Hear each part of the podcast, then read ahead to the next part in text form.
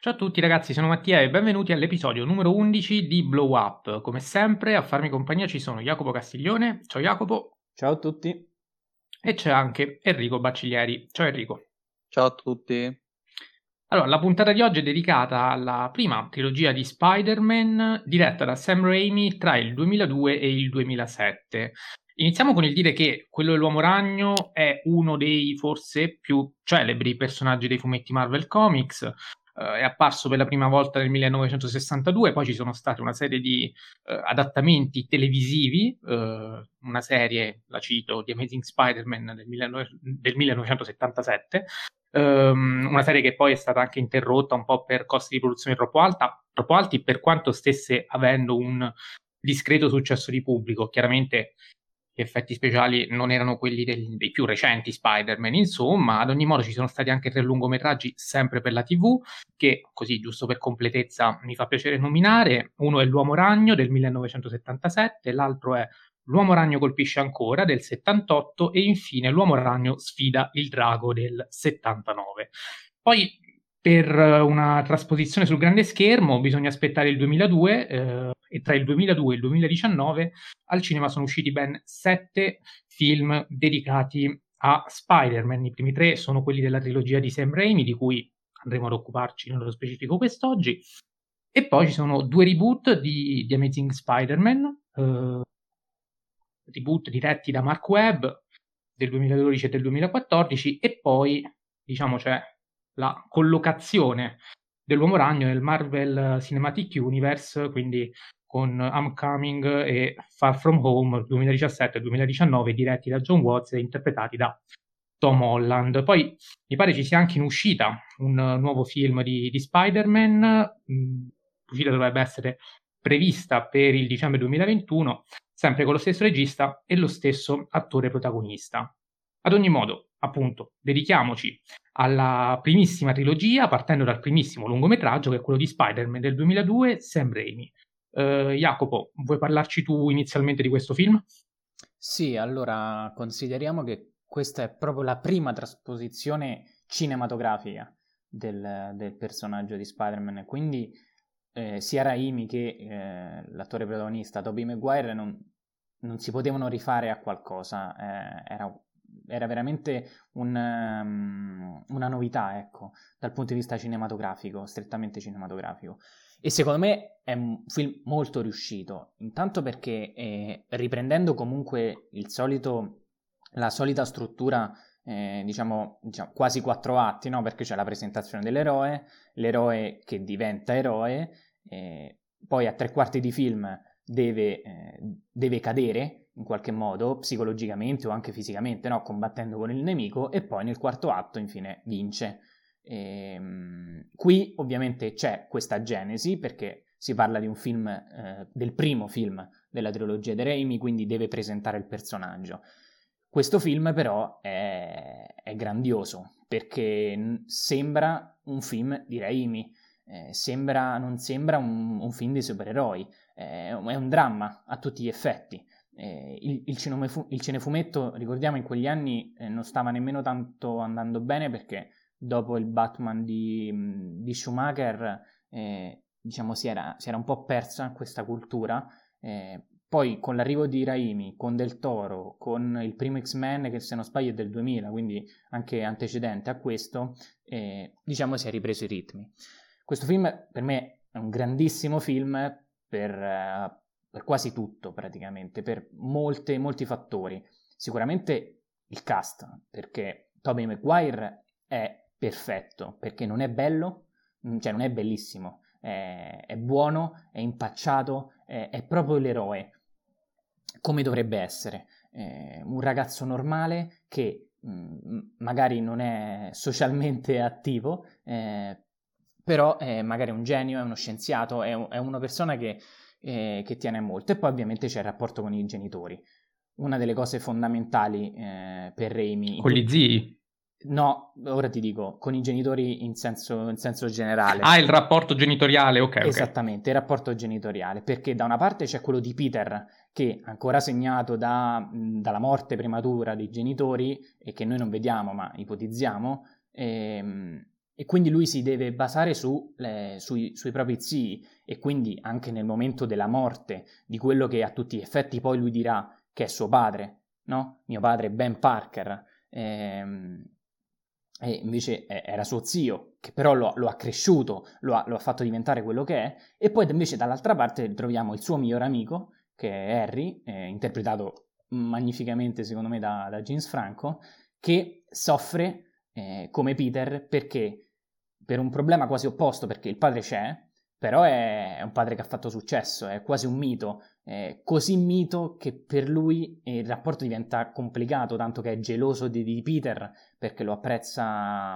apprezza più lui che, che, che apprezza più Peter che lui. Quindi il rapporto genitoriale dal punto di vista proprio di crescita è molto importante. E, e poi ovviamente c'è il nemico, che è la nemesi di Spider-Man a tutti gli effetti. Quindi la dualità del personaggio di Goblin, e Willem Dafoe è un, è un mago della recitazione, e questa dualità è emblematica.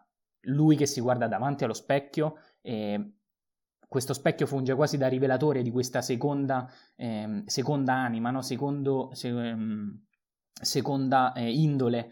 Eh, e Raimi ci mostra come se il personaggio di Mm, cioè questa malvagità eh, interna, questa maschera di, di, del goblin che poi si, si, viene, si, mostra a tutti gli effetti, in realtà è come se già fosse presente nel, nel carattere di, eh, del personaggio del, di Osborne. Però con diciamo, l'esperimento al laboratorio si esterna ancora di più fino a che poi non diventa il goblin a tutti gli effetti. E, e, questa maschera anche fisicamente, perché poi lui si mette questa maschera verde lucida, ehm, molto anti-espressiva, tenebrosa, con questa voce eh, quasi gracchiante, eh, mette, mette, paura, perché possiamo dire Raimi è comunque un, è un, regista di horror, soprattutto thriller horror, e questo a, a tratti non come quello successivo, però comunque è un film che è un dramma, fa paura, non, è, è molto diverso dai canoni a cui ora ci hanno abituati altri, altri, registi rispetto a questo genere di film. E poi, prima di passare la parola a voi, non posso non citare il bacio tra Mary Jane. No, volevo dirlo io.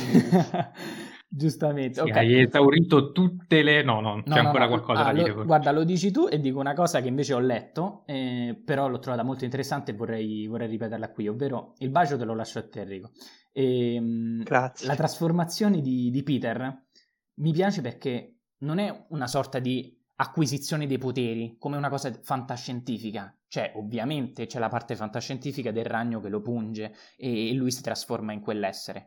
Eh, però lui ha un cambiamento molto fisico, molto eh, matura proprio dal senso, dal punto di vista eh, dello sviluppo fisico, quindi gli crescono i muscoli, ehm, esce, mm, la ragnatela esce da, dai polsi come, come, fosse una sorta di, di, di, eiaculazione. E questa cosa per me è emblematica dal, dal, punto di vista della crescita del personaggio, come lui si renda conto che ora ha un obiettivo. E, e questa cosa de, di questa trasformazione ormai. Mh, mm, mi duole dirlo, ma molti dei, dei cinefumetti che vediamo ehm, restano molto piatti su questa cosa, come se l'acquisizione di un potere è soltanto dal punto di vista fantascientifico e non psicologico. Raimi qui invece è grandioso. Allora, eh, sì, io mh, mm, mi riaggancio a quello che, che, hai detto riguardo il personaggio di William Dafoe perché ehm, la scena a cui facevi riferimento, quella del, dello specchio, effettivamente è forse eh, tra le più riuscite dopo quella del bacio di cui ci parlerà Enrico con grande ansia. E, mh, lì c'è un campo e controcampo davvero, davvero molto interessante che fa quasi sembrare che eh, ci siano due persone a parlare interpretate dallo stesso attore che fa espressioni completamente diverse quando interpreta il Goblin e quando interpreta il, il signor Osborne. Quindi eh, c'è una, una, bravura evidente, secondo me, tra le interpretazioni la sua è la migliore forse anche dell'intera trilogia, mi spingo a dire um, anche per questa difficoltà in più dell'interpretare questa sorta di doppio ruolo. E Peter Parker anche ha un doppio ruolo, però è diverso e soprattutto diciamo che il più delle volte, eh, essendo mascherato, um, c'è anche una, uh, una, una, diversificazione del tipo di, di, interpretazione attoriale, quindi cambia sicuramente. Da Fo fa più uh, paura senza maschera che... Sì, esatto, stavo anche per dirlo, effettivamente quando, quando non ha la maschera è ancora più, più temibile. E, ehm, e, mi piaceva anche, scusate, mi piaceva anche eh, sottolineare um, il tipo di, um, di, morte del personaggio um, di Osborne, perché effettivamente quel tipo di uccisione così violenta sotto un certo punto di vista mi ha fatto un attimino, cioè, era quasi d'exploitation se, se, se, ci avete fatto caso, e stona vedere oggi eh, in un fondamentalmente in un, in un, film Marvel una morte quasi così violenta, ce l'ho trovata più violenta uh, questa che tantissime morti poi abbiamo visto nel, nei vari film Marvel che ci sono, che però eh, per quanto qui non si veda chissà quale sangue o splatter o cose, però quella lama che arriva lì e, e vedi proprio il personaggio che si spegne, perde la vita eh, con, con in modo improvviso, duro. E è una cosa che difficilmente, secondo me, oggi sarebbe, sarebbe ripetibile ed è un peccato. E qui torniamo anche al discorso che, insomma, eh, manchi forse un pochino di, di autorialità nei, nei nuovi film Marvel che forse, forse non guasterebbe e noi apprezzeremmo probabilmente di più. Enrico, lascio a te la parola e se vuoi aggiungere qualcosa riguardo il primo Spider-Man. Sì, ehm, prima di parlare un attimo del bacio, mm, vorrei un attimo collegarmi a un altro film di Spider-Man che non è stato citato eh, da, da, te prima, cioè eh, Spider-Man Un nuovo universo, che per me è un capolavoro a- allucinante. Ehm... Dell'animazione, sì, mi era sfuggito, peraltro non l'ho ancora visto, quindi ti ringrazio per non, non solo l'animazione. Eh, questo è male, eh? recupera assolutamente. Ehm... Sì, peraltro dovrebbe essere su Netflix, credo. Sì, esatto, adesso ci sono tutti tra l'altro su Netflix, quindi invito gli ascoltatori nel caso per completezza possono certo. vedersi tutto, anche quelli del Marvel Cinematic Universe e i due Amazing. Eh, ma comunque, ehm, tralasciando questo, eh, dicevo, c'è una un, un'analogia molto interessante tra eh, Spider-Man 1 e Spider-Man Un nuovo universo, cioè l'aspetto della pubertà. Cioè, eh, mentre in Spider-Man eh, Un nuovo universo eh, c'è la gag della pubertà, per chi l'ha visto eh, lo sa, ehm, ecco, similmente in questo film si parla di una pubertà finita e si, si parla della scoperta dell'eros, eh, la scoperta del piacere sessuale eh, e quindi eh, ci colleghiamo alla scena del bacio, la, una scena che è storia del cinema, assolutamente.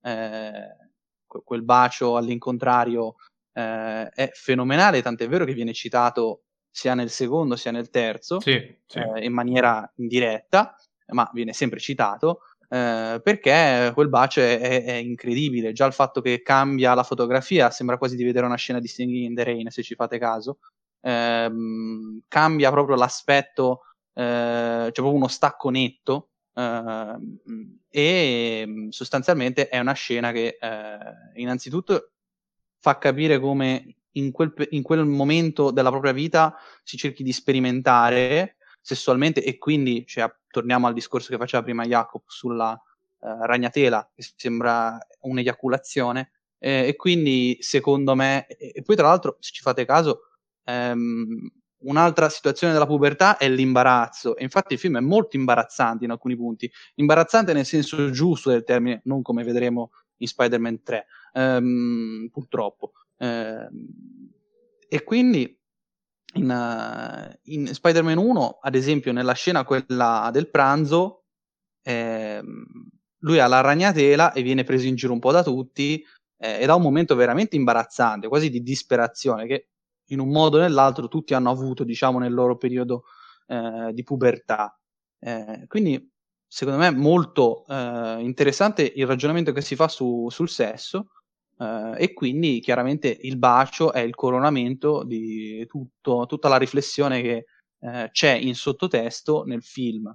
Ehm, e quindi eh, inevitabilmente se si va a spulciare tutto il film in realtà ci sono diverse analogie con uh, il sesso e ancora di più, per certi versi, invece il sesso si trasformerà in amore nei successivi, dove ci saranno uh, riflessioni ancora più profonde, ma ci arriviamo dopo. Sì, successivi che eh, comunque ruotano attorno alla frase che non abbiamo ancora citato, da un grande potere derivano grandi responsabilità, diciamo la cosiddetta croce e delizia quasi di, di, Peter Parker, che porterà avanti comunque per tutta la trilogia, frase che viene anche questa, un po' come il bacio, eh, ripetuta, ripercorsa anche nei, nei, successivi film, in quanto fonda fondamentalmente il, il, dilemma di questo supereroe che da una parte vuole vivere eh, una vita normale come tutti, vuole studiare, darsi da fare, mettere su famiglia, magari perché no, e mh, dall'altro lato però invece eh, si assume anche per, per senso di colpa forse, um, questa, questa, respons- questa, responsabilità di proteggere la cittadinanza newyorchese eh, dal male. E, um, e, anche questo sarà un aspetto che tornerà anche negli altri film, quindi non lo approfondisco più di tanto perché eh, sicuramente avremo modo di, di tornare a soffermarsi. Um, su, uh, sul personaggio di, uh, del dottor Osborne mi sono dimenticato di dire, questo probabilmente voi non lo avete visto in lingua originale quindi non, non lo avete notato. Um, il doppiaggio è di Francesco Pannofino, che è lo stesso che doppia Hagrid in Harry Potter, e ci sono dei momenti in cui lui dice Harry che eh, mi hanno fatto pensare clamorosamente a, a Potter. E quindi eh, mi faceva piacere condividere con voi questa cosa, perché ci sono proprio dei momenti in cui lui chiama il figlio e io penso subito ad Hagrid e Harry Potter, è stato molto divertente per quanto non c'entrasse assolutamente nulla. Sì, molto, molto, molto, però questo il doppiaggio eh, è un limite anche per questo, fondamentalmente, quindi eh, mea culpa, lo faccio, lo dico, non, non, non, me ne vergogno, anche se forse un pochino sì. Eh, ad ogni modo, ehm, volevo anche far presente qualcosa su, sugli effetti speciali, perché eh, c'è una scena in cui viene espressamente citato Matrix, quando lui in slow motion evita le lame, quindi qui facciamo anche un attimo, contestualizziamolo, cioè Matrix è del 99, quindi era abbastanza contestuale, quindi è una citazione recente per il periodo, era ancora un effetto speciale se vogliamo all'avanguardia quello, quindi non me la sento di dire che fosse più di tanto datato, anche se in alcuni momenti, penso alla polverizzazione dei colleghi di Osborne sul balcone, che diventano così, con la bomboletta all'improvviso degli scheletri che, che poi si frantumano, cioè una cosa bruttissima da vedere, fa anche molto ridere, sicuramente l'effetto voleva essere quello, però ecco, diciamo che gli effetti speciali, mh, per quanto all'avanguardia, non sono invecchiati proprio benissimo, questo va detto. A partire dal successivo, invece, secondo me, questo problema uh, viene agevolmente superato. Peraltro, il successivo ha ottenuto anche una, una, statuetta agli Oscar per gli effetti speciali. Questa invece è soltanto una candidatura, se non vado errato, ma non ne sono Giusto, sicurissimo. Ad ogni modo, Um, è un film che è entrato immediatamente nell'immaginario collettivo, un po' per, per il bacio a testa in giù, che come già detto Enrico, sicuramente l'antologia del cinema, un po' anche per i vari meme che eh, comunque sul web ancora si trovano. Penso a quello di eh, Toby Maguire che, che, si toglie gli occhiali e, e, che con gli occhiali vede male senza vede bene, cioè quella scena spesso ricorre. Quindi insomma, questo dà comunque anche, cioè, è una testimonianza di come il film Uh, sia stato percepito, cioè molti magari non hanno visto tutto il film, però conoscono varie scene. Quella del bacio è uno dei più famosi uh, della storia recente del cinema, quindi sicuramente uh, anche chi non ha visto il film ce l'ha ben presente.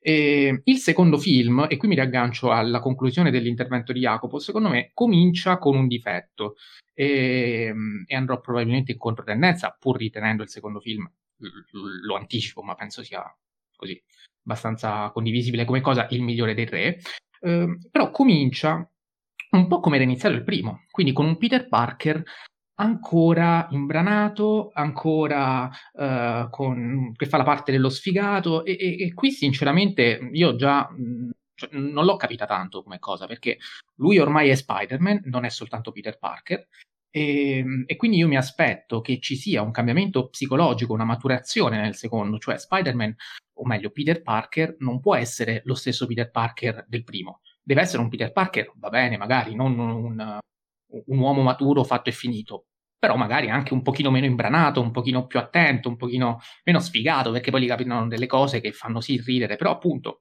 non me l'aspetto da uno che comunque ha chiuso il film da supereroe, rinunciando all'amore per uh, Kirsten Dunst, che non abbiamo ancora uh, menzionato, però anche lei soprattutto ai tempi, faceva la sua bellissima figura.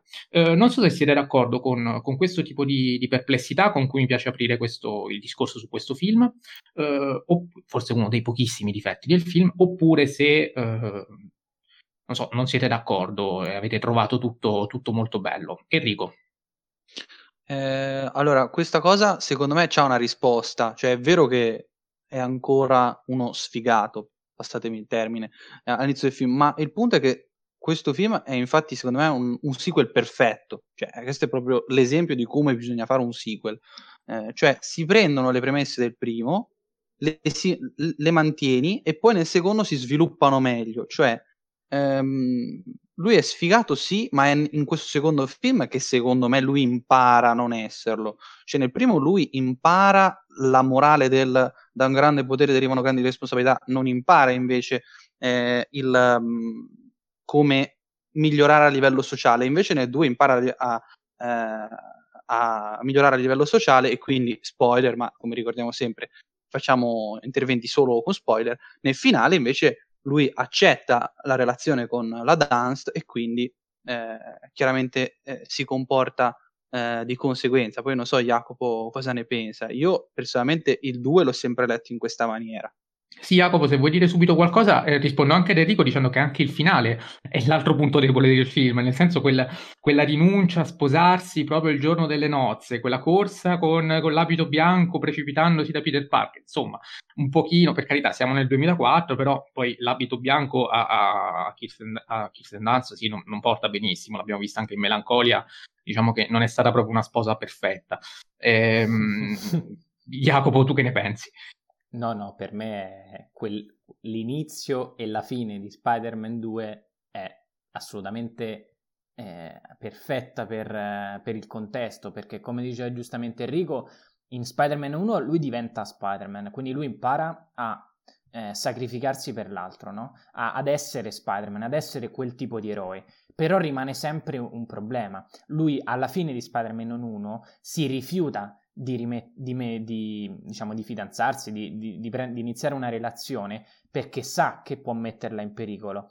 E qui, nonostante lui quindi abbia compreso eh, i pericoli del, del, dell'eroe, eccetera, eccetera, il film inizia che vengono mostrate tantissime, ehm, tantissime eh, poster, cartelli pubblicitari raffiguranti eh, proprio Mary Jane, perché l'unico punto in cui ancora lui eh, deve crescere, deve maturare, è proprio l'amore e l'amore è l'unico, penso, eh, motore vero di tutta la trilogia e, ed è anche, secondo me, il, il pregio di, di questi tre film. Quindi il suo eh, Spider-Man 2 diventa una crescita anche eh, dal punto di vista amoroso, nel quale lui poi, grazie anche alla relazione che lui assiste da quella del dottor Octopus e, e sua moglie, quella è una relazione incredibile, ma poi, poi, magari ne parlo io in maniera un po' più approfondita. Quindi lui impara l'amore nel secondo, impara a comportarsi quindi, tanto che poi nel terzo poi eh, diventa quasi all'assurdo, perché lui diventa troppo eh, appariscente, troppo popolare. Quindi per me è perfetto. Enrico.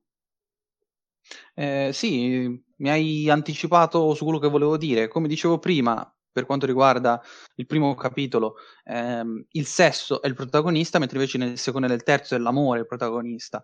Eh, e quindi questo, in questo secondo film l'Eros c'è ancora, c'è assolutamente, ma è un Eros visto dal punto di vista proprio dell'occhio registico ehm, come eh, l'idea, se vogliamo anche commerciale, eh, ecco perché forse a Mattia non è piaciuto, eh, l'idea commerciale dell'amore, quindi appunto il finale che sul matrimonio se ne va e queste cose qui. Eh, ma comunque, ehm, tant'è vero che il bacio, che era una sorta di ehm, cotta, una sorta di, ehm, come posso dire, perversione nel primo Diventa capitolo. un termine di paragone dell'amore, sì. Esatto, cioè, infatti ehm, le- lei per provare a eh, risentire quel sentimento, eh, scusate la ripetizione, ehm, il, lei prova con il suo fidanzato eh, a sentire quello, sente l'aspetto della perversione, ma le manca l'amore. E quindi dopo andrà giustamente a chiedere nella famosa scena del bar meravigliosa eh, il bacio a, a, a Peter Parker eh, e da lì eh, poi dopo arriverà Octopus e qui mh, mm, prima il buon Mattia diceva che la migliore interpretazione della trilogia è eh, Dafoe, io non concordo perché Alfred Molina è un Dottor Octopus veramente indimenticabile e abbiamo uno dei villain più belli della... Attenzione, attenzione, scusa se ti interrompo e ti ridò subito la parola, perché anche per me Octopus è il villain più bello, però lo è più per, un, per meriti di scrittura che interpretativi. Tu invece pensi per che entrambi, vadano di pari passo? Ok. No, no, per me entrambi, sia in metodo di scrittura sia come recitazione, perché Molina è un mostro, come lo è da Foe, sia chiaro. Ehm, e quindi io ho amato questo film ehm, un casino e ammetto che eh, questo piccolo aneddoto, da piccolino io pensavo quasi all'incontrario di come ripenso ora, cioè eh, il mio preferito era il terzo, poi dicevo l'uno e poi dicevo il due, eh, invece adesso è il contrario, quindi vabbè, lo spoilerò già, è 2-1-3 la mia classifica. Eh, e quindi, che dire, eh, questo secondo film per me è un'evoluzione perfetta di, di tutto, anche nella regia, la scena del, del, treno è un capolavoro assoluto di suspense, cioè è veramente una scena girata divinamente e soprattutto, altra cosa, ehm, il budget migliora un po' tutto, migliora la regia perché ci sono più virtuosismi, ehm, migliora probabilmente anche, diciamo, la produzione permette un po' di più uh, a Raimi di fare come vuole, cosa che non glielo permetterà col terzo.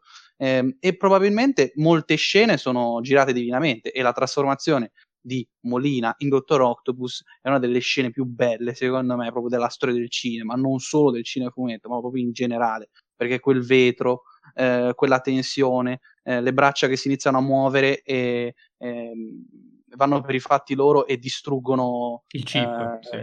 Cioè, tutta quella, tutta quella sequenza per me è girata con un montaggio, una regia, una fotografia e eh, eh un movimento proprio eh, sia della macchina da presa sia dei, degli attori che è veramente al limite della perfezione. Tra l'altro, se non sbaglio, in quella scena c'è un cameo di, di un qualcuno, non mi ricordo di chi però. Comunque Oddio, passo la, la parola non, non, non, te lo so dire ehm, così su due piedi. Ehm, sì, di, di Octopus, anch'io, ripeto, penso sia il cattivo psicologicamente più complesso, è un personaggio veramente ben scritto, anche lui ehm, commette l'errore di eh, dedicarsi eh, senza, senza, limite alla scienza, anche questo è un tema che ricorre, eh, soprattutto nei primi due, eh, questa, questa, questo progresso scientifico ehm, e ricordiamo che comunque Peter Parker è anche lui uno scienziato, quindi un appassionato della materia, che però non si spinge mai oltre. Ehm, e invece eh, tutti i suoi cattivi, perlomeno nei primi due, commettono uh, questo, questo, errore, cioè di eccedere nel, nel, nel progresso, eh. fanno esperimenti su se stessi. E... Ricorda Frankenstein. Cioè, a me sì, nel, esatto. il secondo ricorda molto Frankenstein per quanto mi riguarda. E forse anche per questo che è un cattivo riuscitissimo. E poi però c'è questo conflitto anche con la sua parte invece sana, poi lui ha anche la scusante, chiamiamola così, del fatto che il chip non funzionasse e quindi insomma eh, la, la, sua coscienza fosse, fosse sopita. In realtà però era perfettamente cosciente quando decide di non fermare l'esperimento, quando forse sarebbe stato il caso di farlo, e perde la moglie. Eh, cosa che comunque poi insomma lui ha la possibilità anche di redimersi. Um, perché nel finale riesce a, a, salvare la città di New York sacrificandosi con, con insomma, in mare, nel fiume, ora non, non meraviglia, meraviglia eh, anche quella è una, una scena molto, molto riuscita. E, ehm, una cosa che non è ancora stata detta di questo film è che secondo me è il pregio maggiore, è che um, a un certo punto uh, Spider-Man perde i poteri. Spider-Man perde i poteri e uh, c'è un'umanità del protagonista che uh, io non lo so, non ricordo così vivida in, in altri supereroi. E, ehm, il momento in cui lui non ha più i superpoteri, cioè eh, diventa a tutti gli effetti solo Peter Parker, ehm, e dimostra che anche i supereroi cioè, hanno, hanno, quei momenti no, in cui tutto sembra andare male e, e, a un certo punto a Peter Parker va proprio tutto male. Uh, non ha soldi, uh, non ha la fidanzata che anzi sta per sposare un altro, uh, l'amico fondamentalmente eh, anche questo rapporto con, con Harry non, non, è quello che eh, avrebbe, avrebbe, desiderato, e dal momento che poi scopre in questo film che eh, è stato lui ad uccidere il padre, per quanto la cosa sia un po' un discorso un po' più complesso, infatti verrà chiarito nel terzo, ad ogni modo lo incolpa della morte del padre.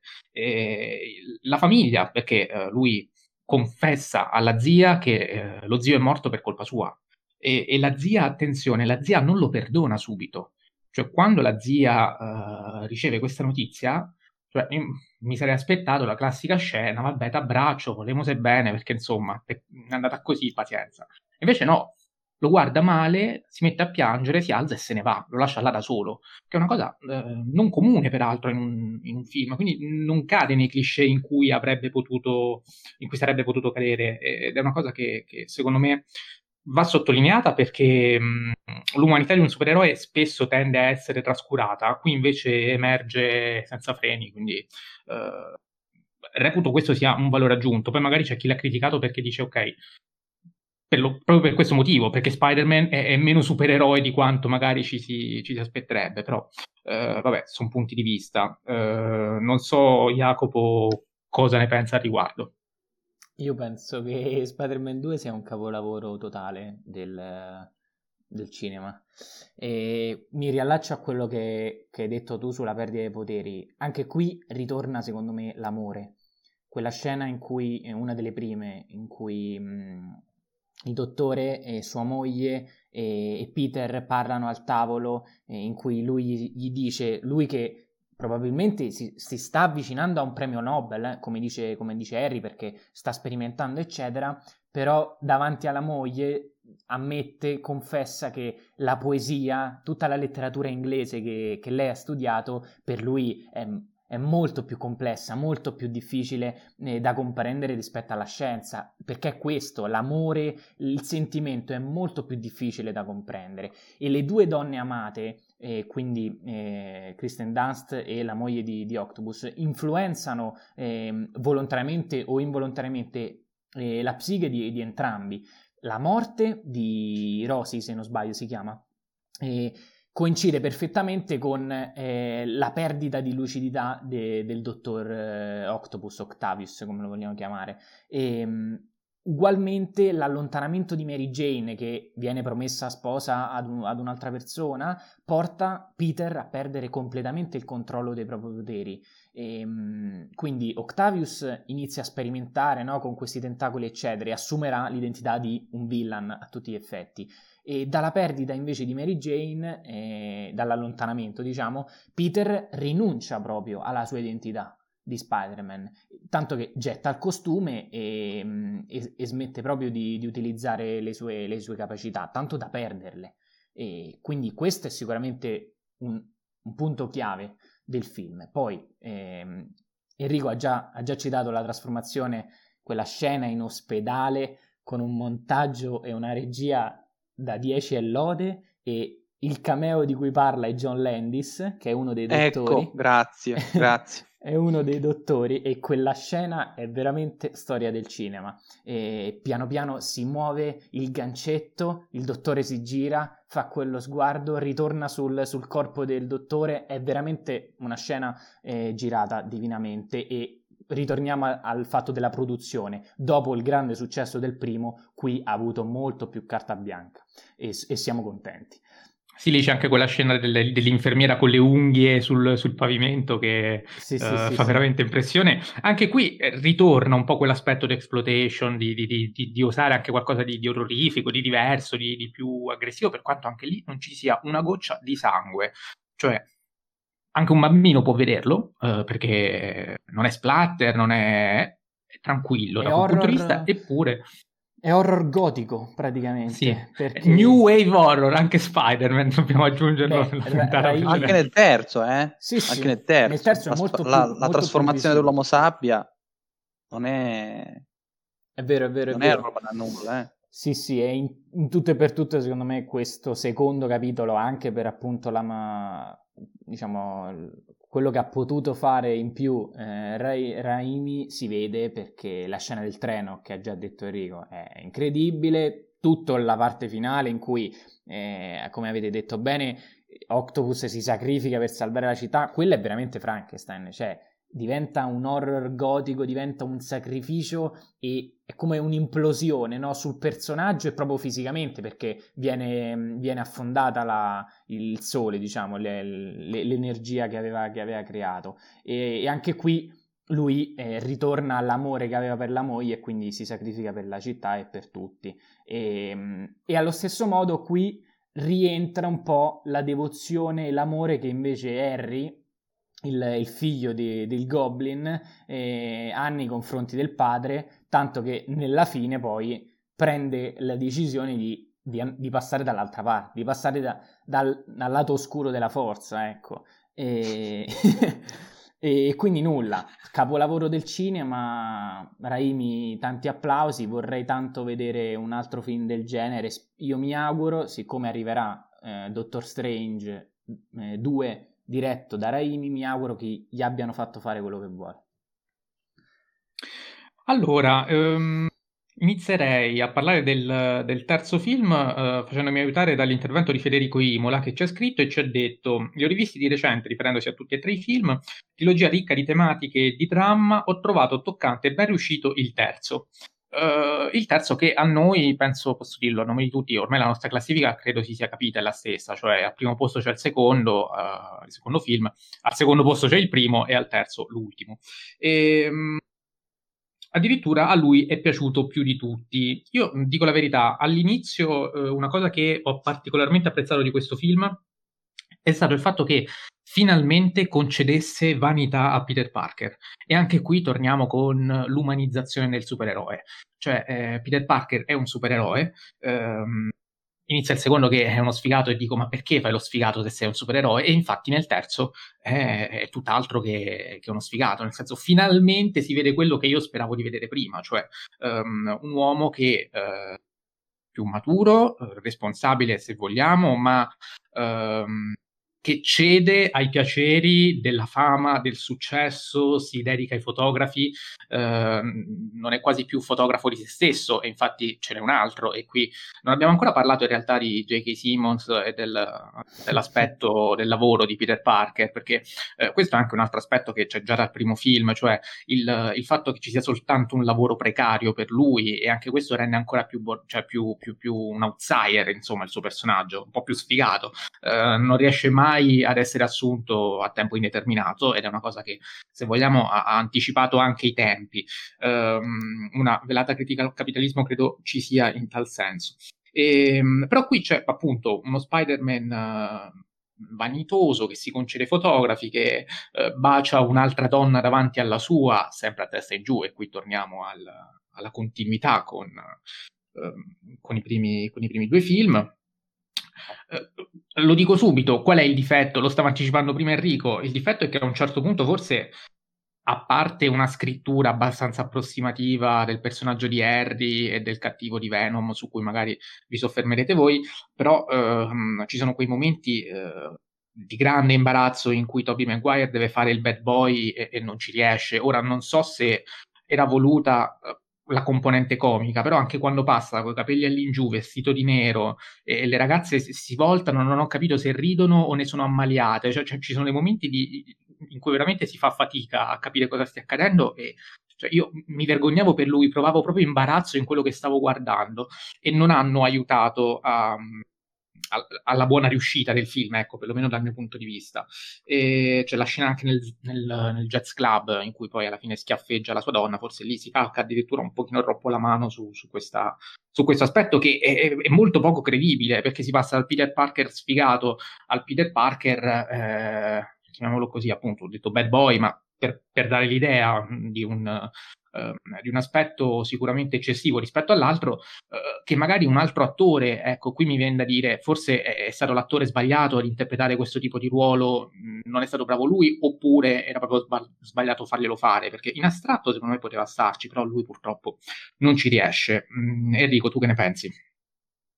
per me mm, il terzo, da questo punto di vista dell'imbarazzo, è proprio sbagliato nel, nella struttura, cioè eh, le scene in sé ci sta che siano imbarazzanti perché come dice proprio Spider-Man, eh, la tuta ti fa sentire un dio. Quindi ci sta che nel sentirti un dio di fronte a degli esseri umani normali, eh, tu ti comporta in quella maniera assolutamente egoistica. Il problema è che, mhmm, cioè, secondo me è messa in scena un po' in maniera troppo, troppo, troppo commerciale, quindi secondo me ci sono stati diversi problemi produttivi e infatti la seconda metà è contaminata da problemi produttivi, proprio contaminata. Infatti, secondo me, il, il terzo aveva le potenzialità per essere migliore. La prima metà del film per me è, è gigantesca. La prima Concordo. metà del film, per quanto mi riguarda, è al pari del primo e del secondo. È la seconda metà che è un disastro per quanto mi riguarda. Comunque, non so Jacopo cosa ne pensa.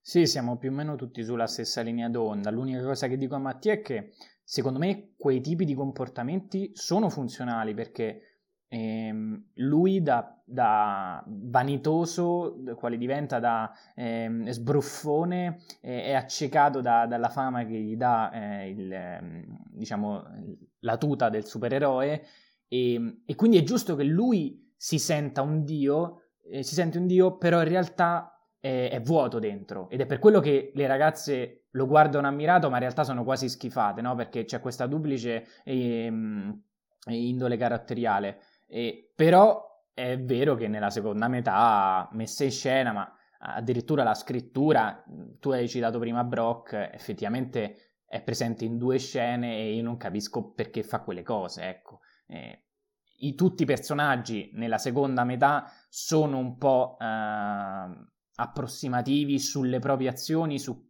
su quello che, che, che, che, gli spinge ad agire in un modo rispetto a un altro.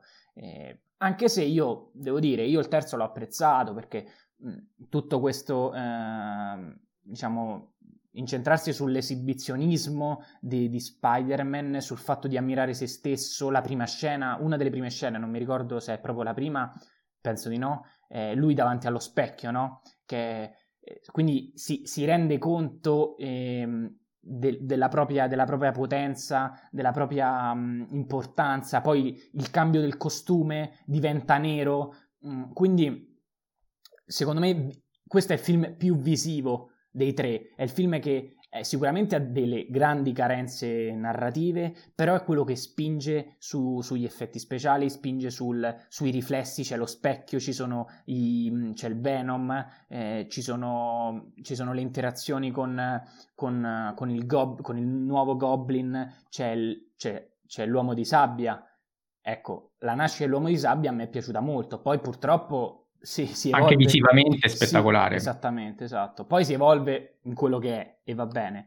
Però le trasformazioni di tutti sono proprio eh, eh trasformazioni visive, proprio in cui conta l'aspetto eh, ed è proprio quello il, il, il, punto chiave del film, è l'aspetto dei supereroi non tanto per quello che fanno ma per quello che sono esteticamente e come eh, l'uomo, che non è supereroe grazie soltanto a una, a una tutina, e riesce ad esternarsi da questo, ad esternarsi dalla fama, da, dalla dannazione, dal male, eccetera, eccetera. Quindi a me il film è piaciuto, ovviamente, cioè, so, non, è, non, è, di certo all'altezza dei primi due, però cioè, rimaniamo, per me è, è, lo stesso, più o meno lo stesso discorso dei, del padrino, seppur il paragone non, non regge in forma diversa, tutto quello che volete. Il terzo avevamo tutti delle aspettative grandissime, e i, i, problemi di produzione ci sono stati, quindi comunque è un film riuscito, ecco. Sì, sono d'accordo. E, ehm, peraltro, nella prima parte, eh, cioè Harry viene messo completamente da parte con l'espediente della perdita di memoria, cioè diventa come se tutto quello che fosse avvenuto prima non fosse successo. E secondo me questo espediente serve proprio perché ci sono troppi personaggi tutti insieme. Quindi nella prima parte Harry si mette da parte, si lascia posto a all'uomo di sabbia, poi però quando entrano in scena Venom con Harry tutti insieme e l'uomo di sabbia, cioè lì diventa veramente un carico e si fa proprio, cioè si nota che questo qui è il film che dura di più, uh, però è come se uh, non si fosse dato il tempo di, di, maturazione a tutti i personaggi, quindi si vede che uh, a un certo punto si è stati costretti a mettere tutto nel calderone per, per mettere tutto insieme, per cercare di chiudere tutta una serie di linee narrative aperte, cioè, e, e c'è un po' troppa troppa frettolosità in questo, eh, si avverte e credo sia, sia tra i limiti peggiori. Poi appunto, dicevo, la prima parte è molto riuscita, visivamente l'avete già detto voi, è molto ben fatto e qui c'è anche il discorso di, ehm, della sua nemesi, cioè di, di lui che... Ehm, diventa nemico di se stesso fondamentalmente, cioè il nemico più pericoloso in questo Spider-Man è proprio il Peter Parker vanitoso, eccentrico, che eh, decide per un attimo di abbandonarsi al male. Quindi ehm, quasi dispiace che questa parte alla fine sia stata eh, utilizzata, eh, cioè che questa questa incombenza, questo uh, aspetto sia stato uh, imputato a una, a una specie aliena, perché è quasi un'evoluzione naturale del personaggio, cioè quei comportamenti poteva benissimo averli e sotto certi punti di vista ce li ha anche quando non è sotto l'influenza di Venom. Quello è il bello secondo uh, me, eh? que- attenzione, questa secondo me è una grande, grande prova narrativa di Raimi. Cioè, esatto, arriva, esatto, arriva che però il... appartiene alla prima parte, poi sì, sì, purtroppo degenera. Esatto, arri- arriva il simbionte, ma lui è già così. Quindi esatto. lui, il simbionte serve soltanto per esternare anche dal punto di vista visivo tutti i suoi, eh, diciamo, le sue... Mh, mm, eh, quel, tutto ciò che, che, viene a lui in quel momento, quindi le, la, vani, la, vani, la vanità, sì, sì, ma d'altronde, sì, allora, sì, sì. parliamoci chiaro, il Peter Parker del primo Spider-Man non avrebbe mai permesso a quella molecola che aveva fatto vedere al professore di prendere il, di, di, insomma, di farsi impossessare da quel tipo di, di, alieno. Perché? Perché il professore gli aveva detto, mi raccomando, buttala, non, non, non conservartela, è una cosa strana, è pericolosa. Il primo Peter Parker si sarebbe affidato al professore e non avrebbe mai rischiato di, farsi travolgere. Uh, il Peter Parker, invece del terzo Spider Spider-Man, eh, giustamente, eh, vista l'evoluzione, eh, lo fa e ne subisce tutte le conseguenze. Ehm, Enrico, non so se hai qualcosa da aggiungere oppure possiamo tirare le somme.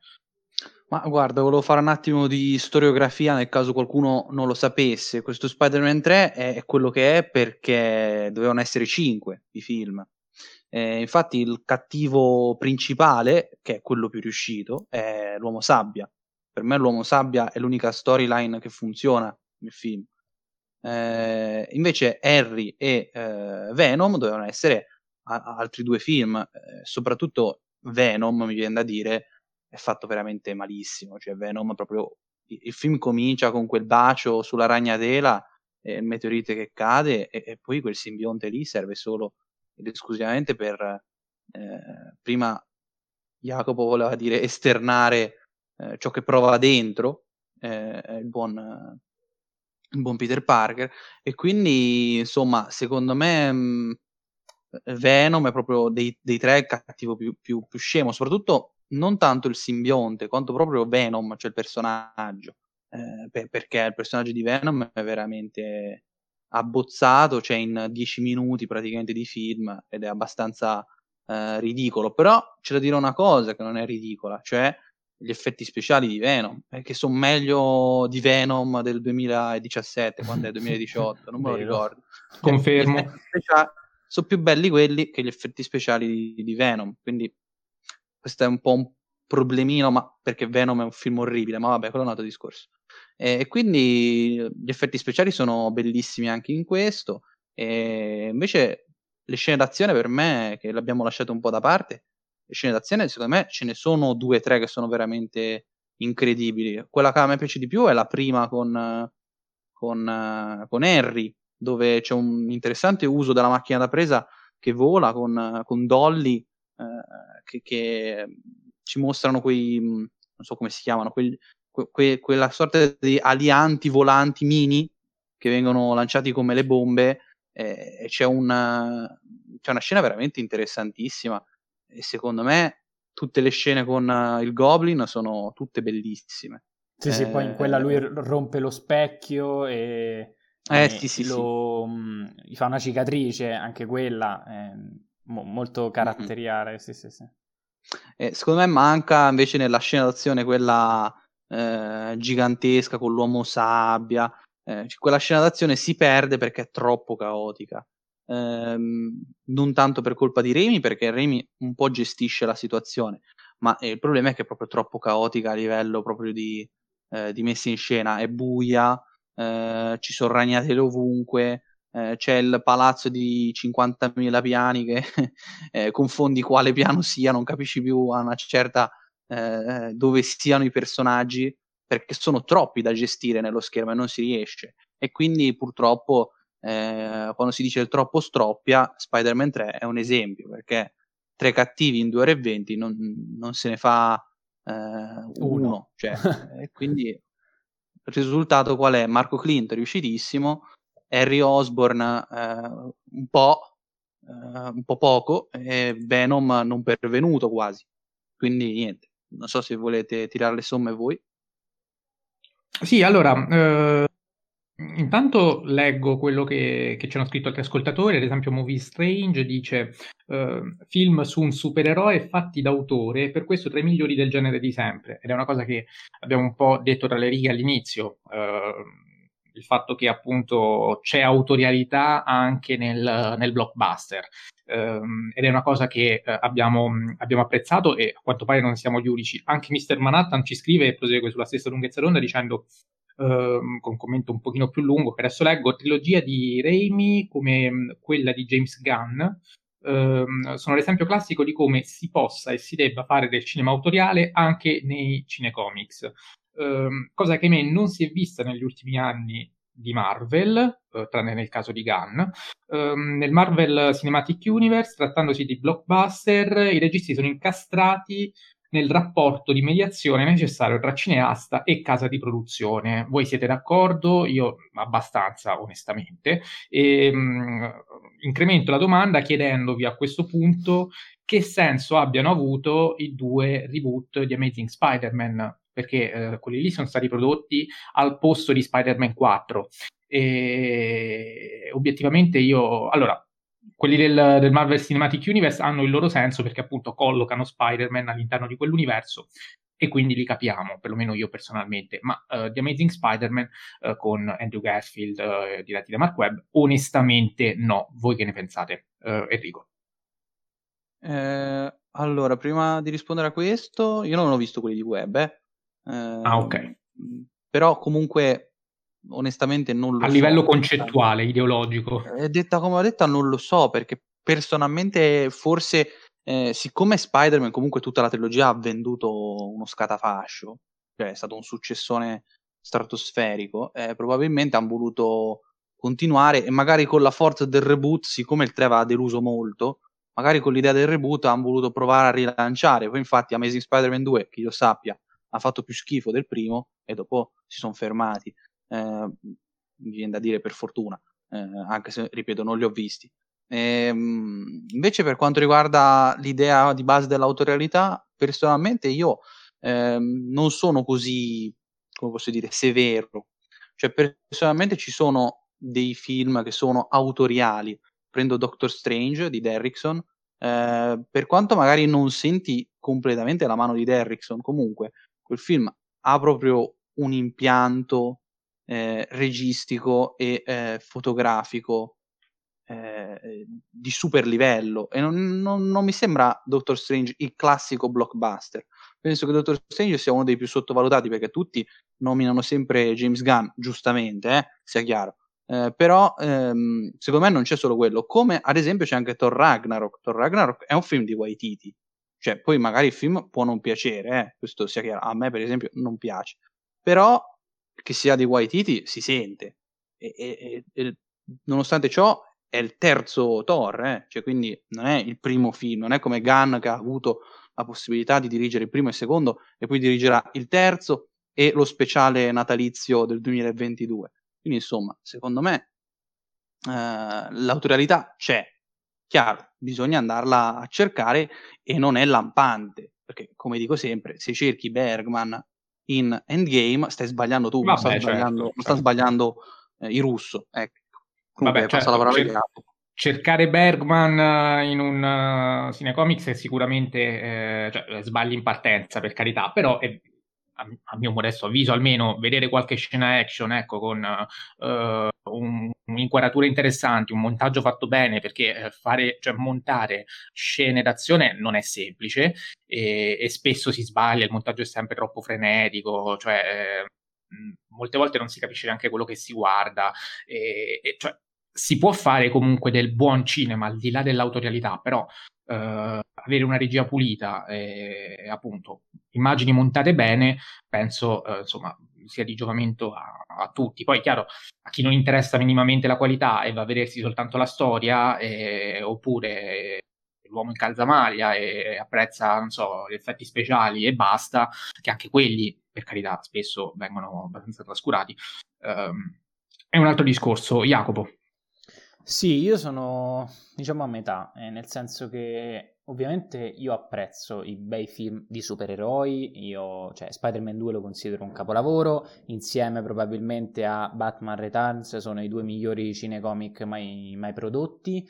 E, ehm, abbiamo, avete citato Gunn, eh, fortunatamente in questo Cinematic Universe, nonostante io, almeno personalmente, su 23 film ne abbia apprezzati praticamente mh, 6, eh, però tra quei 6 ci sono sicuramente i due fantastici Guardiani della Galassia, eh, all'altezza di, degli Spider-Man di, di Raimi, se, se, non superiore in alcuni punti. Eh, poi eh, voi avete citato anche Derrickson, a questo punto citiamoli tutti, Shane Black in Iron Man 3 fa un lavoro eh, molto, molto, anni 80, molto anni 90, come, come, piace Shane Black. Lo stesso Joss Whedon nel primo Avengers non aveva nemmeno fatto, fatto così tanto male. Quindi, quando.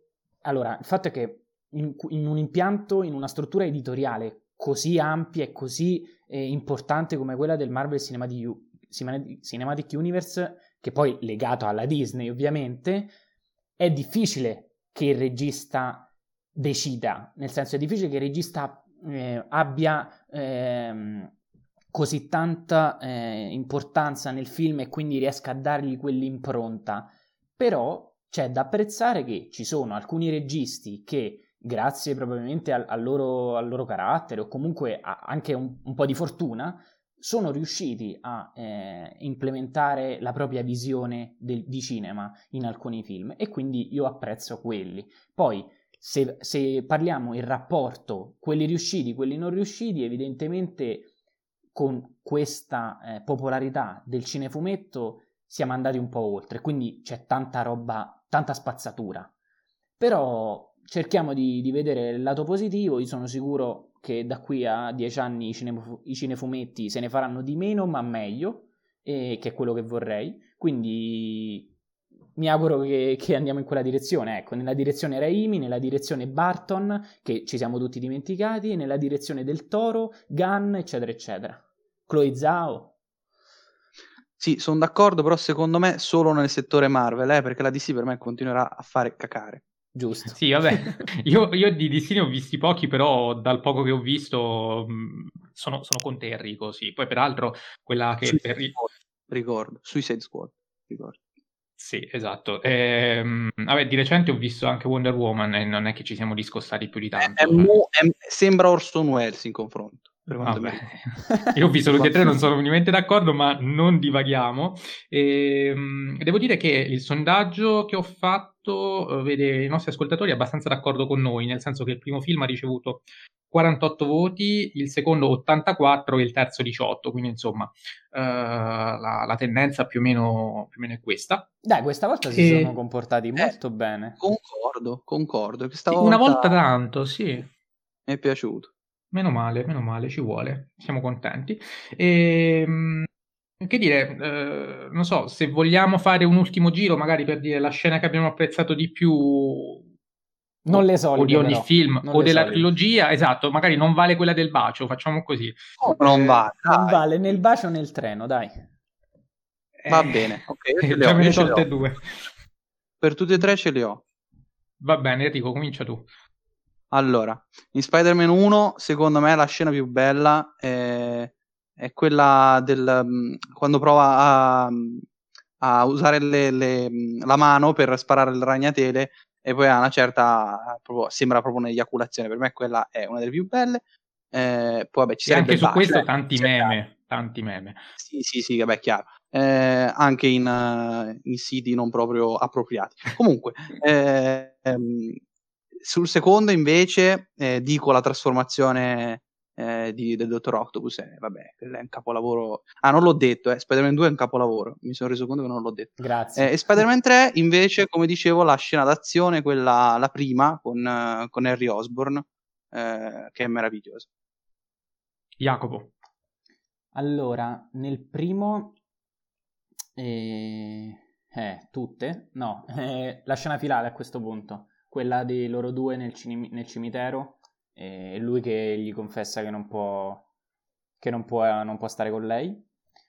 Nel 2 o quella discussione che ho citato prima tra Molina, la moglie e, e, e Peter, oppure, mm, oppure decisamente l'ospedale, perché quello è, è, è, regia da horror puro, e nel terzo la, la creazione, la genesi di, dell'Uomo Sabbia, decisamente. Eh vabbè, io cioè, sono rimasto praticamente senza scene, sul primo e il secondo almeno evito no, di ripetermi. Puoi dire anche le nostre, dai, su. Cioè, eh, allora, vabbè, allora, Bacio e Treno non valgono, eh, io a questo punto sul secondo sono d'accordo con la trasformazione del, del Dottor Octopus e sul primo sto cercando di pensarne un'altra, però vabbè, quella diciamo quella bellissima. di Willem Dafoe che parla allo specchio, che ho già detto ah, prima, però eh, mi ha colpito particolarmente, quindi mi piace, mi piace ricordarla. E del terzo invece ehm, mi piace scegliere la mancata proposta di matrimonio al ristorante, quindi quando lui va nel ristorante e deve sta per chiedere la mano di Mary Jane, eh, però alla fine non ci riesce eh, perché anche lì è accecato dalla vanità. Quando lei prova a parlargli dei, dei, suoi problemi, lui dice: Ma no, è capitato anche a me, verrà è tutto bene. Quando lei aveva già perso il lavoro, e si mette insomma sempre in mezzo il suo egocentrismo che prende il sopravvento e eh, ha quindi delle ripercussioni, forse per la prima volta, anche nella sua vita privata. E, bene, se non avete altro da aggiungere, direi che possiamo chiudere. Ci sta? No, io l'ho detto, Spider-Man 2 è capolavoro, quindi sono a posto. Va benissimo, allora ringrazio Enrico Bacciglieri per essere stato qui con noi, quindi grazie Enrico. Eh, grazie a voi e ricordo agli ascoltatori, se non l'avete fatto, e quindi lo rinnovo anche a te Mattia, guardate Spider-Man Un Nuovo Universo, che Molto personalmente bene. lo ritengo il miglior film su Spider-Man, il migliore, quindi anche più bello del 2. Perfetto, lo faccio subito. E saluto e ringrazio anche Jacopo. Ciao Jacopo. Ciao a tutti e se, guardatevi Spider-Man un, un, nuovo universo anche se non è migliore di Spider-Man 2 di Raimi. Viva Fellini! Ecco, ci mancava. E saluto e ringrazio anche tutti voi. Come sempre vi ricordo che potete scriverci sulle nostre pagine Instagram, la mia Stalle K, quella di Jacopo Cinefilo. e quella di Enrico, Enrico Bacciglieri. Ci sentiamo il prossimo lunedì.